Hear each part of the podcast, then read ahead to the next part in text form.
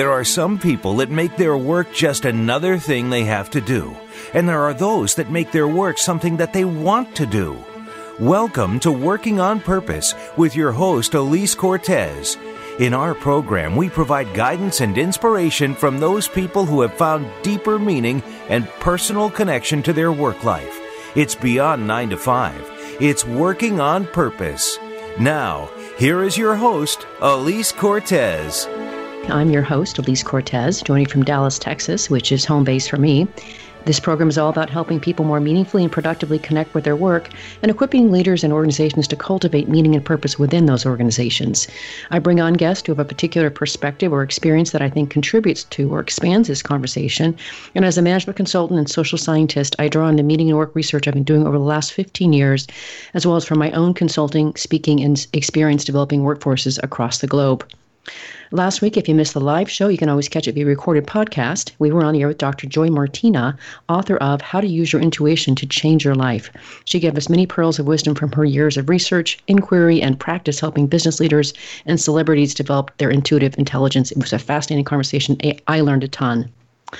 With us this week is Kate White, the New York Times bestselling author of 12 murder mysteries and thrillers and several popular career books, including The Gutsy Girl Handbook, Your Manifesto for Success, based on her groundbreaking bestseller Why Good Girls Don't Get Ahead But Gutsy Girls Do. For 14 years, Kate was the editor in chief of the Cosmopolitan magazine, where she increased overall circulation by 30% and made Cosmo the number one magazine in the U.S. in single copy sales. Today, we're here to talk about how women can learn from her years of experience as a gutsy woman in the business world and what she's learned from many others along the way. She joins today from New York City. Kate, welcome to Working on Purpose. Thank you, Alise. I am so happy to have you and thrilled you came into my path. Oh my gosh um, I'm going to learn a ton from you. And I just love the idea of celebrating who you are and what you've done in the world with all of our listeners, Kate. So thank you for being with us. It's great. Oh, So I want to start by situating why one of the reasons I wanted to have you on the show is I do uh, a lot of work coaching women ac- across the globe as they develop their careers and certainly as they develop their, their leadership. And I'll, as you say in your book so eloquently, we've come a long way, but really just not enough. So, can you can you start by giving us some stats about women in the, in the workplace? And I, I, mean, I'm generally pretty positive about things and pretty optimistic, but what you have in the book is still kind of dismal. Where are we? Well, I I hate to use the word dismal because certainly, just as you said, Alise, we've come so far. When I was first in New York in the 70s, I applied at Newsweek magazine for a job because I wanted to be in journalism. And I was told, look, you can only get so far because women are not allowed to become editors here. And it took a lawsuit by some brave women who worked at Newsweek to change that. So things are so different, but still, uh, according to one of the surveys from Lean In, the Sheryl Sandberg company, uh, they they looked at 18,000 jobs, and they found that women earn 92 cents on the dollar compared to men. But when women entered management, that dropped to 83 cents. So you still see a discrepancy there.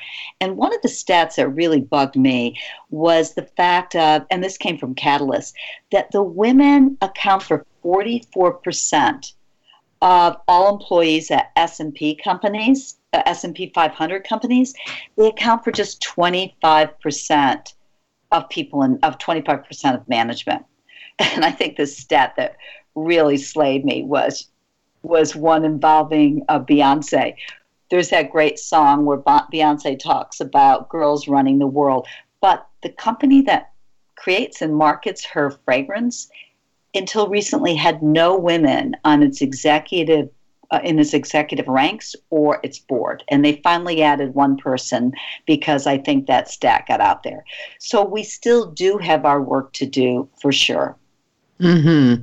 And of course, part of what I stand for there on that, Kate, for sure, is I, I, think that part of it, not all of it, not even close to all of it, part of it is that I think that workplaces are not compelling for a lot of women. It's not interesting for for what they how they experience work. And of course, I'm out to be able to help companies elicit more meaning and purpose, make it a better place for everyone to enjoy themselves and grow and thrive. But we won't talk about that in this episode. I want to talk about what you have learned and what you have, what you can share about your your background, your experience, and the, your all the experience you've had writing books.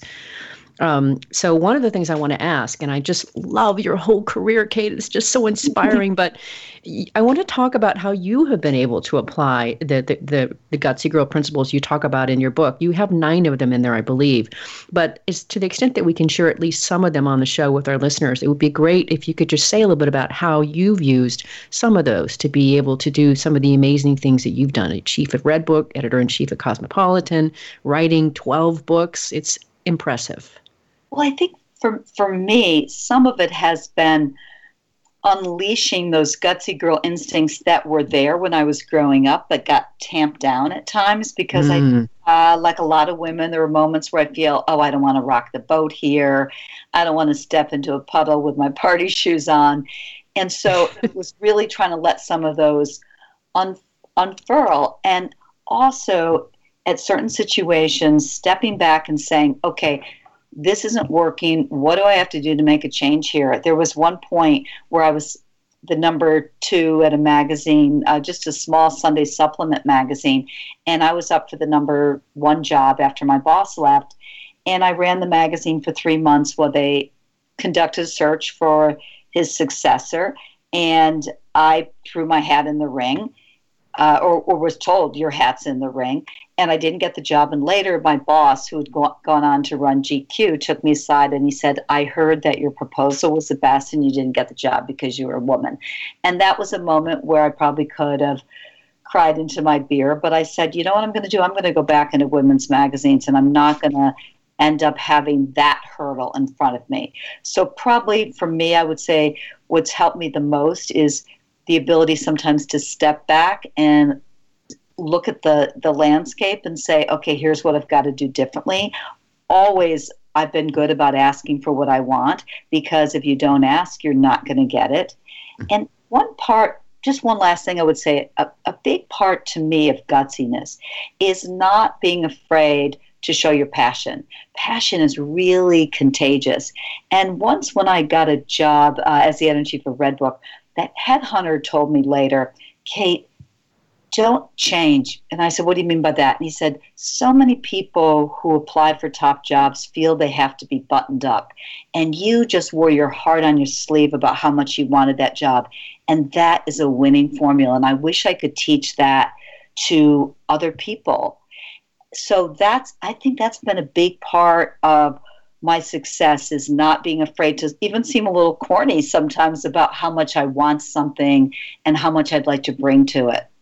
Oh, that's so beautiful, Kate. And thank you for a couple things. One, using the word unleashing your gutsy girl instincts. I use that word a lot. Ah. And two, uh, I do a lot of coaching with, with women, and women are, you're right, are more and more so buttoned up in the workplace. And I tell them, please show your authenticity. Let us see what inspires you, what brings you to life, and what is your purpose, because that is irresistible to people. And they're like, really? Are you sure? And they don't believe me. So mm. if they mm. don't believe me, then we'll let them believe you.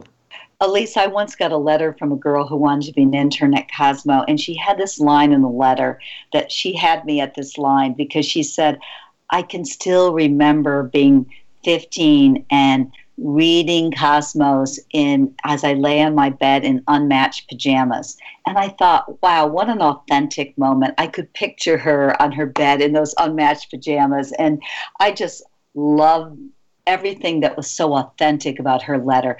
Don't be afraid to show that. Don't be afraid to wear your heart on your sleeve.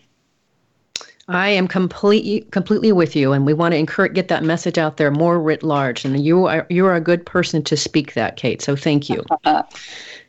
okay, well, let's talk about some of those rules. I, I like in this show, Kate, to give our listeners as much information that they can actually walk away and use as we possibly can while they get to know you and what you're about. So, one of the rules, the first one that you talk about in the book, is a, a gutsy girl breaks the rules. So, would you say a bit more about that? What do you mean by breaking the rules? Sometimes to stand out from the pack, you have to do things a little differently.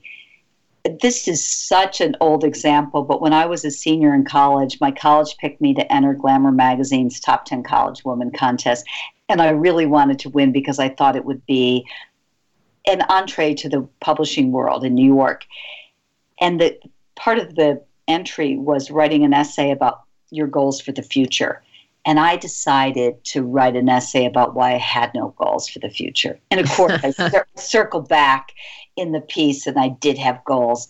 But I know that essay helped me to win, and, and I ended up being on the cover, and that was my entry into magazines. So sometimes you just have to look at things a little bit differently. Once you're in a job, it's really important to know that you ju- it's it's not enough to do things anymore that uh, uh, just what you've been told to do and to uh, do them really well you've got to come up with bold innovative sometimes disruptive ideas for your boss for your department for your company and and not, and not just follow the rules and that may be simply let's say your boss asks you to print out some numbers and run some numbers and and do an analysis a very simple analysis. But as you're doing that analysis, you see a pattern. And you haven't been told to look for a pattern, but you see a pattern in terms of, let's say, sales in California. To put a top memo on that, and, and that running of the numbers you did, where you say, while I was doing this, I happen to see a really interesting trend in California. Wouldn't it be terrific if we did such and such and tried to leverage that? That's not what you've been told to do, but it tells your boss that you are a gutsy thinker and you're going to go beyond your job description. Mm-hmm. True value add. And Kate, I also teach here at Southern Methodist University. So I work with a lot of young students who are just entering their careers. And I often tell them just that same exact advice go look for what you see and offer it, give it. Uh, and what I'm finding is that the younger generation, especially, seems a little more reticent. And maybe that's just because they haven't been much experience in the world. But they're like, "Are you sure that's okay? Are you?" Right. Yes, it's better than okay. Uh, so many of my wonderful staffers initially they didn't know how to do that. I often use something i call the four b's. It's a great little tool that i found helped me a lot at cosmo. I asked would ask myself about any event i was planning any idea i was working on. These four b's could it be better? Could it be bigger? Could it be bolder could it be more badass and i love that look for ways to blow it up and move out uh, color outside the lines with it. Often that's where you get the idea that's different than the same old way you've always done it before. Mm-hmm. And I like how you bring that to life in your book too, because I, I caught that too. Love that. Okay, well, let's go on to rule number two. And you've already kind of alluded to it, but I just love how in your book you just really just bring it out there and you say a gutsy girl decides what she wants to be famous for and then she goes for it fearlessly. I love that, but how do we pull that off? Well, I'm a big believer, even though it's become a little cliche these days, that it's great to be aware of what your personal professional brand is.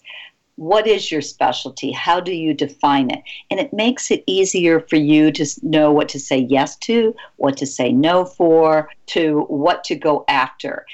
And it's really fun to to think about your brand. And one of the little exercises I give in the book that I was helped by uh, with by a wonderful woman who does brand strategy for BMW group is to just take eight or nine words that you think really define your specialty. Then try to get it down to three words and then try to create it into a sentence or a statement, almost, like a bumper sticker.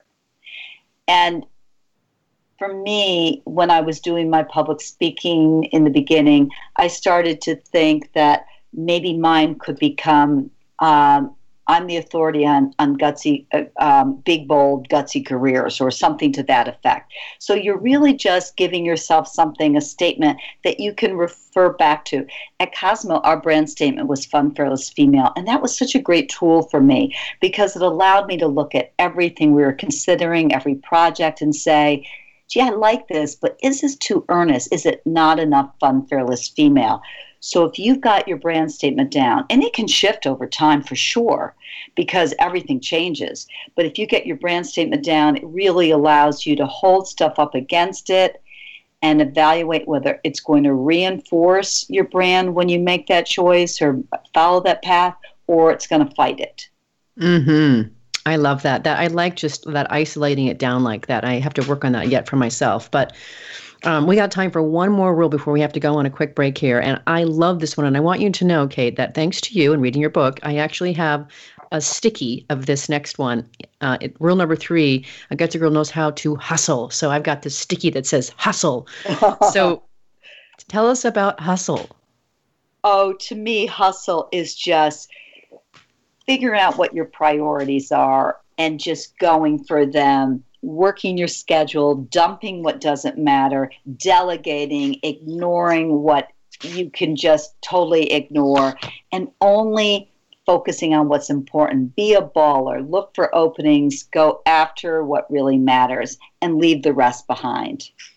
Mm, yeah, I love your whole section on delegating unapologetically because a lot of the women that I do work with as I coach them really struggle with that because they feel like I don't want to dump this on somebody or is it fair to ask or it's just unapologetically really got me. Yes, and uh, one of the things that uh, this wonderful woman Julie Morgenstern who's who's a time management expert mentioned in the book when I interviewed her is that we take sometimes women take a lot of satisfaction out of being the girl who does everything.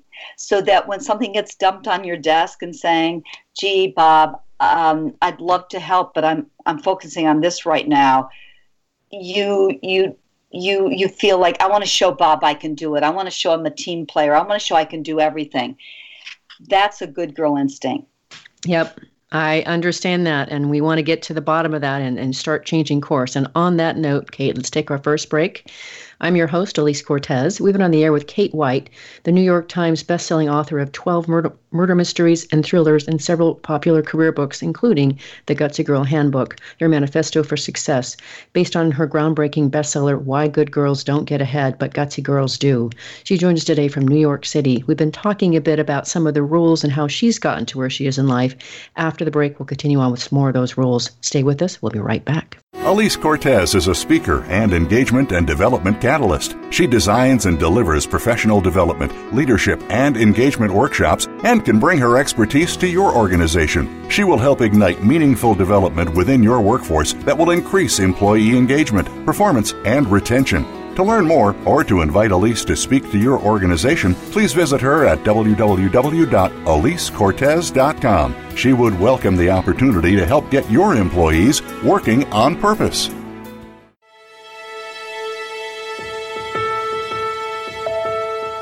This is Working on Purpose with Alise Cortez. To reach our program today, send an email to Alise, A L I S E, at alisecortez.com. Now, back to Working on Purpose. If you're just joining us, my guest is Kate White, the New York Times bestselling author of 12 mur- murder mysteries and thrillers and several popular career books, including The Gutsy Girl Handbook, Your Manifesto for Success, based on her groundbreaking bestseller, Why Good Girls Don't Get Ahead, But Gutsy Girls Do. For 14 years, Kate was the editor in chief of Cosmopolitan magazine, where she increased overall circulation by 30% and made Cosmo the number one magazine in the U.S. in single copy sales. We've been talking about, about her own life, her own experience, developing her career and also some of the rules she wrote about in her book. Now we're going to continue on with some more of those rules that I think could be useful. So, Kate, one of the things that you talk about in your book that I thought was especially poignant and something that we women oftentimes don't like to talk about, and that is you say that gutsy girl gets that appearances matter, whether that's fair or not. And you've got a whole section on how people, how women ought to maybe consider dressing for success, including developing a signature look, hairstyles, all kinds of things. T- tell us a little bit about that particular role. It does seem unfair, doesn't it? Because we ought to be judged for our skills and our expertise and our experience. But we are human beings and we judge on appearance, and studies show that. As you probably know from your coaching, the decision not to hire is often made within the first five to 10 minutes. And what are they basing that on? They're basing it on how you're coming across visually, first and foremost you need to j- dress for the job you aspire to. There's no way around that. And once you are in your company, you need to be dressing for the next job that you want so that your boss can see you in that role when that opens up or when you go after it. And just as important as dressing for the job you aspire to is speaking for the job you aspire to you have to learn to take command in a meeting and present yourself with as much confidence as possible.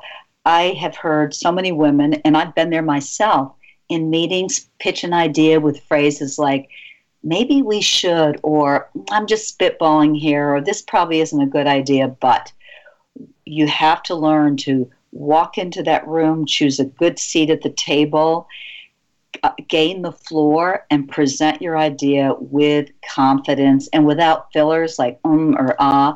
So that speaking is as much a part of your whole sort of appearance as your dress is. Kate, that is such a great point. I just was working a few months ago with a, a woman who had been told by her boss, look, you got to speak up more in the meetings. People don't even know who you are. And yet, you have plenty to share. And he said, Moreover, I want you to develop your career here, and you can't just stay in the same role that you're in. And so he hired me for her. And we worked on just that Good thing, boss. Kate. Yeah, we we worked. He is a great boss. I so commend him.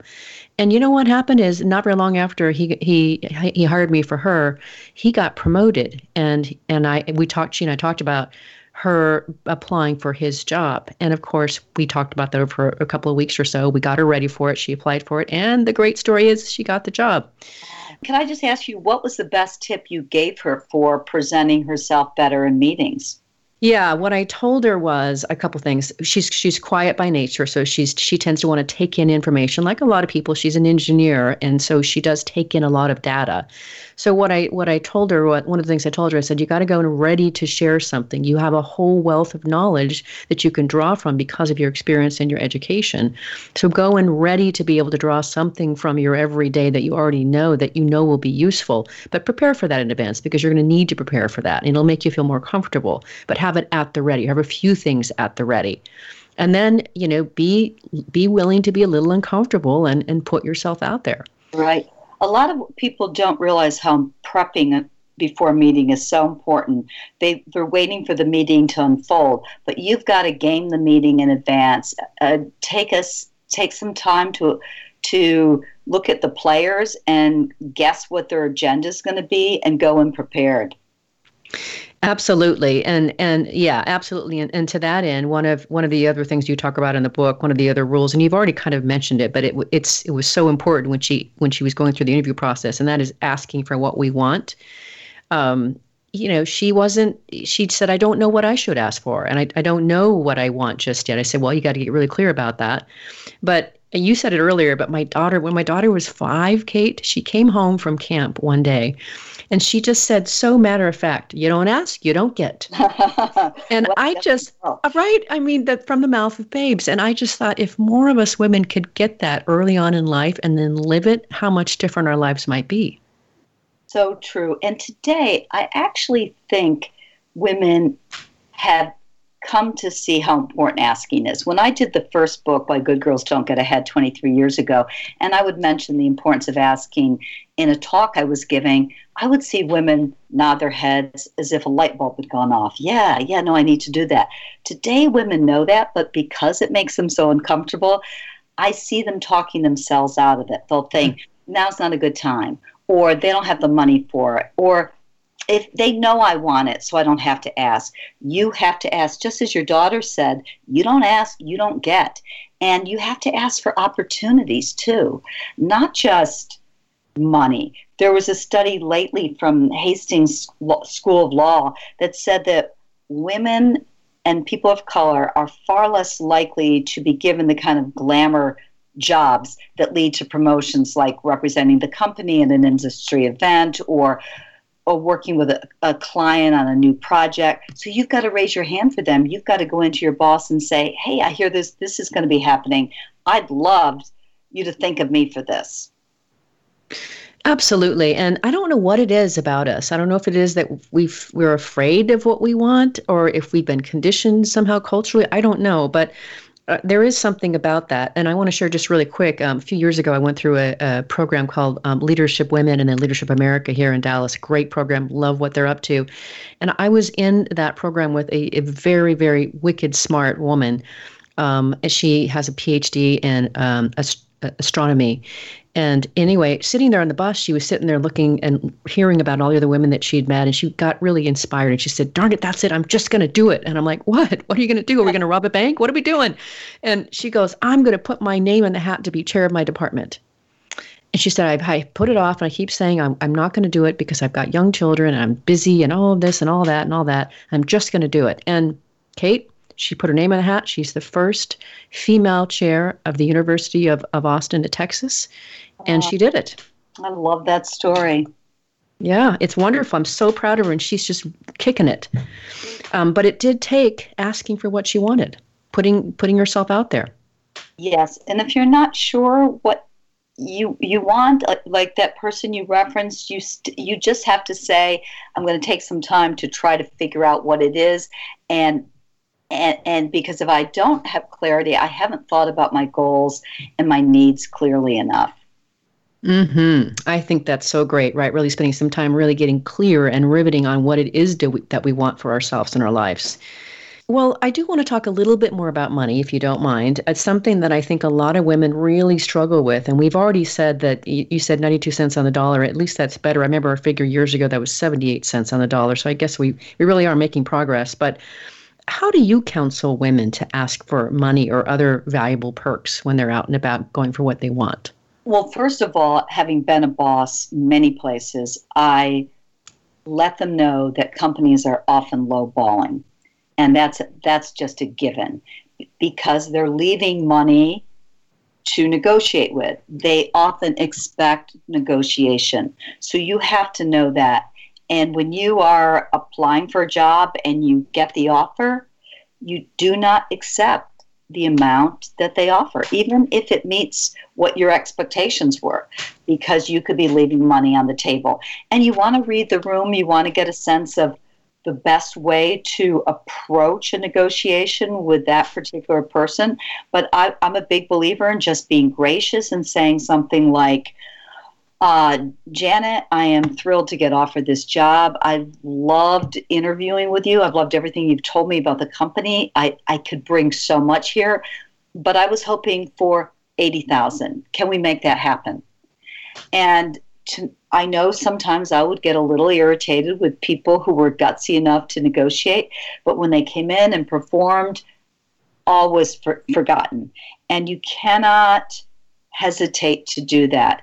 And you can also negotiate for raises. If you your boss gives you a raise that disappoints you, it may be because there's only so much in the pool. Then say, all right, well, uh, what about an, uh, another week of vacation? What about a title change? What about the opportunity to revisit this in six months when the budget opens up? It's it's scary to do it first, but the more you do it, the more you you'll find it so much easier to do over time. And I think the way that you just gave us that the, the the entree to be able to speak it that way, you know, being gracious about it, Kate was just great. I think that's just such a, a great example that women can use as maybe a, a bit of a template to be able to draw from. Yes, I just I've seen a couple studies. Like I think there's a Sheryl Sandberg one that says mm-hmm. that when women do this are seen as bossy. And, and I hate studies like that because they make it, they almost discourage us from doing it. Well, there's a way to do it without sounding overly assertive or bossy. Just keep emotion out of your voice and be gracious.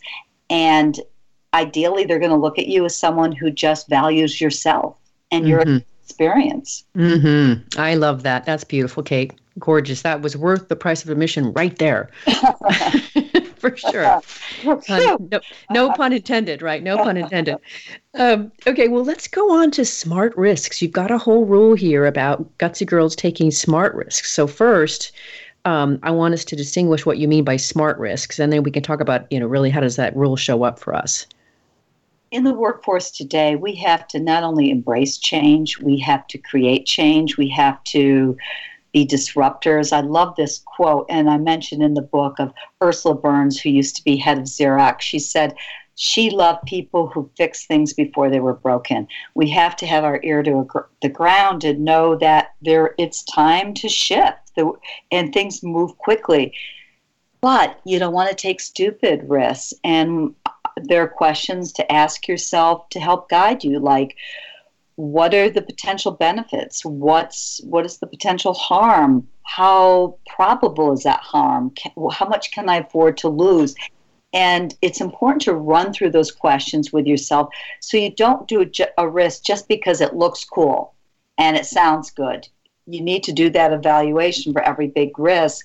And another good question is how will I feel if a competitor does this? And mm-hmm. all things help guide you to an answer that says, look, I don't have a lot to lose, but I've got a lot to gain. Let me go for it. Or maybe not. You are so reminding me of the conversation we had on air last week, Kate. That was with Dr. Joy Martina, and we were uh, talking about the the the uh, intelligence of intuition and how that that factored into how we make decisions and how we take in data and what we do with that information. So it seems to me that there's an element of what you're talking about about smart risks that does involve intuition. Yes? No? Yes. In fact, I heard you mention her, and I was thinking, God, I'm going to go back and listen to that. I'm a big believer in gut but I would explain it a little differently for myself. I believe in the educated gut. Hmm. Part of why I was able to take Cosmo to number one in newsstand sales and keep it there my 14 years and increase circulation by 30% was because I researched the hell out of my reader. I did focus groups. I rated every single thing in the magazine. And it's that kind of research that gives you an idea uh, that fills your gut with information. So when you go to make a decision, it's based on knowledge. One of my funniest moments was and not long after I started, I took some covers out to a shopping mall. I happened to be out of town. I thought, what the heck? And I took them out and I asked these women, I went up to them, I said, I'm the editor of Cosmo. I'm sure they thought I just gotten out of a uh, insane asylum uh, doing this in the mall. But I said, uh, can you tell me which of these covers do you like the best? And almost every single woman said to me, What season is it? Mm. And that I knew this the clothes had to be absolutely right for the season. I didn't think that was as essential on Cosmo covers because we weren't strictly a fashion magazine. So I made good gut decisions about what clothes to put on the cover, but they they're based on information that I gathered from my research. Well, I certainly have been a research gal much of my life, so that's music to my ears. And I, I can also understand why that would also give you a really strong platform to work from in order to take those smart risks. That makes a ton of sense to me. Ton of sense. Definitely. Mm, awesome. I love the fact, too, that you would go into malls and actually just query people. What do you think? I love that. Talk about gutsy. That's just fun. Yeah, crazy woman uh, at the Crossgates Mall. Call the police, call security. exactly. But before they arrive, can I ask you a few questions? No, be um, well, along that line, really kind of one of the things that presence for me when you talked about that is, um, you know, it seems to me like you're you are fearless. You don't care what people think. And there's this whole thing about we about women being sensitive to um, people wanting people liking them. They they want to be liked, and so you have something in your book about rule number seven: a gutsy girl doesn't need all the likes.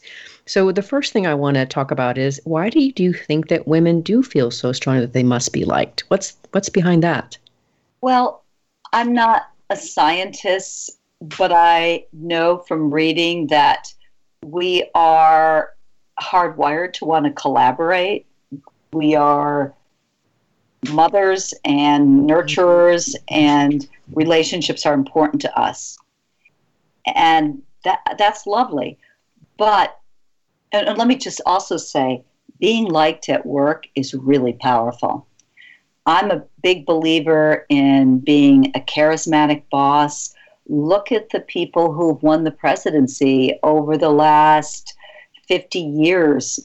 The the it's the the charismatic George Bush's, John Kennedy, those people who end up winning over the ones who are stiff and uncharismatic. I really believe in the power of charisma and how important it is to be liked. And I think that inspires people, but not everybody's going to like you. There's going to be the woman that thinks you remind her of the sister who bit off her Barbie heads. And she is not going to like you no matter what you do. And you just have to let go of it.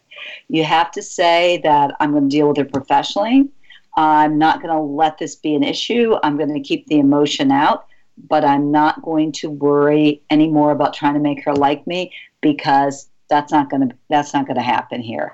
And I also see women sometimes so needy to be liked that they get into pleaser habits like smiling too much or nodding too much and it's good to check yourself at the end of the day and say, how much do my cheeks hurt from smiling too much? Am I nodding too much? Uh, just playing it neutral sometimes and letting the other side wonder a little bit can be very effective. Mm, Kate, again, what a great point. I so appreciate how you distinguished why being charismatic and liked works for us and how, if we're working at it too much, doesn't work for us. I just think that's great for our listeners and yeah. for me. Thank you. There's a point where you just say, okay, I tried uh, and it's not going to happen. So that's, that's, that's fine. Mm-hmm. Mm-hmm. And then, lastly, on that particular point, uh, uh this is something I see women struggle with. Um, h- how can we help women better accept criticism and with courage and grace, so it's not so such a punch in the gut for them? criticism is so important. It's your boss's opportunity, or perhaps some colleagues' opportunity to remind you of something that you're doing that you may not be aware of. And I saw a study once that said that high achieving people often, in general, men and women, tend not to acknowledge the, the negativity of certain things they do. And look at we're in a world today where failure's gotten such a bad name. We have, we have a setback at work, and our partners and our friends say, "Oh, leave it behind you. Don't worry about it. Move on."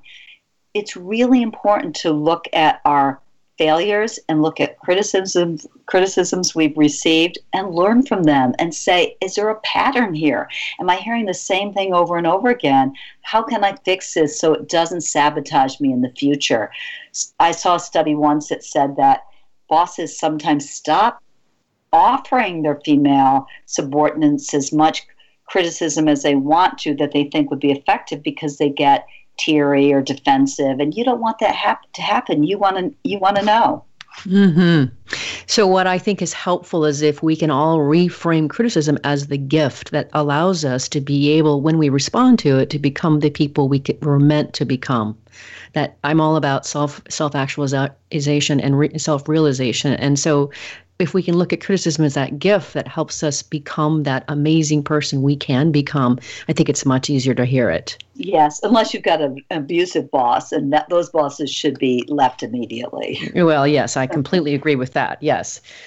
Okay, let's take another fast short break, our last one for this for this particular show. I'm Alise Cortez, your host. We've been on the air with Kate White, the New York Times bestselling author of 12 murder mysteries and thrillers and several popular career books, including The Gutsy Girl Handbook, Your Manifesto for Success, based on her groundbreaking bestseller Why Good Girls Don't Get Ahead, but Gutsy Girls Do.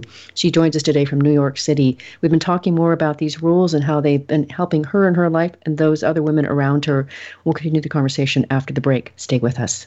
Alise Cortez is a speaker and engagement and development catalyst. She designs and delivers professional development, leadership, and engagement workshops and can bring her expertise to your organization. She will help ignite meaningful development within your workforce that will increase employee engagement, performance, and retention.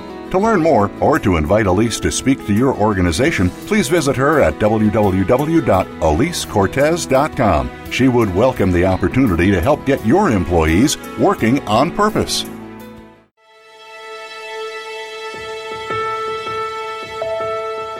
This is Working on Purpose with Alise Cortez. To reach our program today, send an email to Alise, A L I S E, at alisecortez.com. Now, back to working on purpose. If you're just tuning in, my guest is Kate White, the New York Times bestselling author of 12 murder mysteries and thrillers and several popular career books, including The Gutsy Girl Handbook, Your Manifesto for Success, based on her groundbreaking bestseller, Why Good Girls Don't Get Ahead, But Gutsy Girls Do. For 14 years, Kate was the editor in chief of Cosmopolitan magazine, where she increased overall circulation by 30% and made Cosmo the number one magazine in the U.S. in single sales copy. I'm your host, Alise Cortez. So, for our last segment here, Kate, I just want to see if we can get a few more of those rules out on, on the table here for our listeners here. And one of them that you talk about that I'm intrigued with is, is you say that a gutsy girl owns her excellence. Why that's intriguing to me is that when I work with women that I coach, a lot of the feedback they get is when they claim their competence or what they're good at, they're told that they're brash. So, first, what's your response to that? Oh, that bugs me. It sure does. and, and then Good, me not, too. We're not being told we're brash for being mansplained by a guy who thinks he knows better than we do. yes, exactly the one thing I would say, if, if I heard the term brash a couple times, I would step back and look at how I'm going about it because it could be just certain phrases we're using or way we're presenting might be adding to that and it may not be fair, but there's nothing wrong with a little course correction if you feel that there just might be some ways that you present that could be offensive. But I think for the most part today, when women come across showing their power and their confidence, it's appealing. When you're dealing with the right bosses and the right companies, it's valued. The big mistake I see women making in terms of owning their excellence is not feeling ready when they really are for stuff. There was a study that got mentioned in books that women think they have to be 100% ready for to go after a job and guys only 60% and someone very interestingly showed there was no study. It was a journalist who did a story on this. And i had tried to find the very same study after i read about it in lean in there's no such study but it was extrapolated from a remark a guy from mckinsey made but I think he's right. We think we have to be 100% ready. And owning our excellence is, is accepting that for a big new job or promotion, no one expects us to be 100% ready. It's always going to be of a bit of a stretch. So own your excellence. Know that it's it's best to say yes even if you don't feel 100% ready and then figure it out from there. Let your motto be not uh, ready, aim, fire, but aim, fire, ready, and just go for it. Mm, I love that, Kate. In fact, I'll tell you, uh, I speak a lot to audiences of women and women who are developing their, their careers and their leadership. And, and one of the things I tell them is that there's something we can learn from men. And that is that a man doesn't even think twice about applying for a job. Let's say there's 10 things in that job that you're supposed to have for, for competencies or education or experience. Um, if he has, you know, four or five of them, he's going to put his name in the hat a woman, if she has seven or eight, will go, mm, I'm not sure, I'm missing a couple, maybe I shouldn't do it. and and it's amazing to me. So the man applies and he gets the job. Right. Uh, there's there's an executive uh, coach that is a friend of mine, and I've interviewed her for some of my books, and she was telling me that in her business that it's so funny that if a woman is practically fluent in French, she'll put down she'll put on her resume some French, where a guy who had four years in college writes fluent in French. I know. They're, they're just ballsy that way. And we, we should absolutely at least steal a page from that. Mm-hmm. That's what I say too. Absolutely. Absolutely. Well, one of the other great things that you have in your book that I just think is just so great for women to really focus on in their careers about you've got four points on how women can increase their clout, starting with driving profitability. Now, I don't know how anybody can argue with that. Right. So, will you say a few things about how women can increase their clout?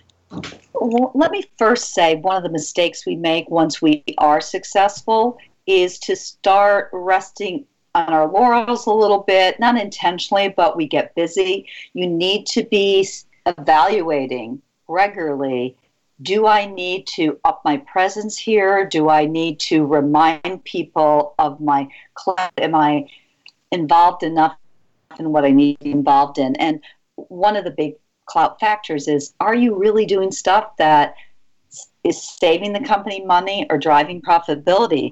And if you're not. If you're just pushing some papers around, you need to go back to the drawing board and figure out how you're going to do that. Another one is feeling entitled to information that you in a company it's really important uh, particularly uh, there's a really interesting, you know, I know we don't have time, but some in, research that shows that one of the reasons women aren't picked for leadership positions is that they they don't have business acumen in terms of the company. You should be reading the annual report, um, uh, listening in on earnings uh, calls, and just getting a sense of what uh, what are the big company goals and how can I be a part of achieving them.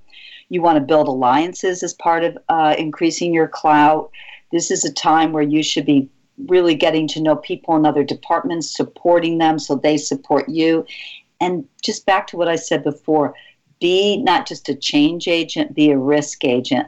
Look for ways to disrupt, to, to, to bring freshness and bold ideas into your company. Mm, that was golden. I think you're right that so many women don't really have the business acumen that they need. And I think the alliances you talked about was so important because a lot of those people are going to be the people that help usher you in and up in organizations, those alliances. And they Absolutely. take time and attention. Yeah. They do. So don't make the mistake of burrowing in at your desk and keeping your nose close to the grindstone. That can look like it works because it worked maybe when you were in ninth grade, but it doesn't work in the business world. You need to be aware of your presence in the company and what it's saying and what your role is viewed at. So step back and look at that. Mm. I want to give you a chance to maybe close the show with this, if you will. We talk a lot about this show about leadership, helping companies grow and change, and and you've got something in there about a guts girl becomes a kick-ass boss. So, what do you mean by that? It's pretty much what anyone would tell you. You want to be clear about your vision. You want to revisit your vision frequently. You want to share it. You want to set standards for the people who work for you. You want to reward them. But most, and you want to be a good listener, so important. But I think for me, one of the things that I really enjoyed so much at Cosmo was being the kind of boss that I felt fierce devotion from the people who work for me. And so many of those people are still in my life as friends and mentees. And you do that by making them feel passionate about the mission and what they are going to learn from the mission. And, and even though I knew sometimes I was doing this, giving away some of the, the, the house secrets to people who would go on and run other magazines. I shared my philosophy with them. I told them what I thought was a winning cover line. I shared some of the research so they felt this job was of value to them because they were really learning a ton and could use it, love it, and go on from there and be a success in a bigger way someplace else one day. You contributed to them and you made them bigger than they were than before they found you. Yes, and, and there is something so rewarding about that. My former number two is now the editor in chief of Cosmopolitan, and I just dropped her an email today.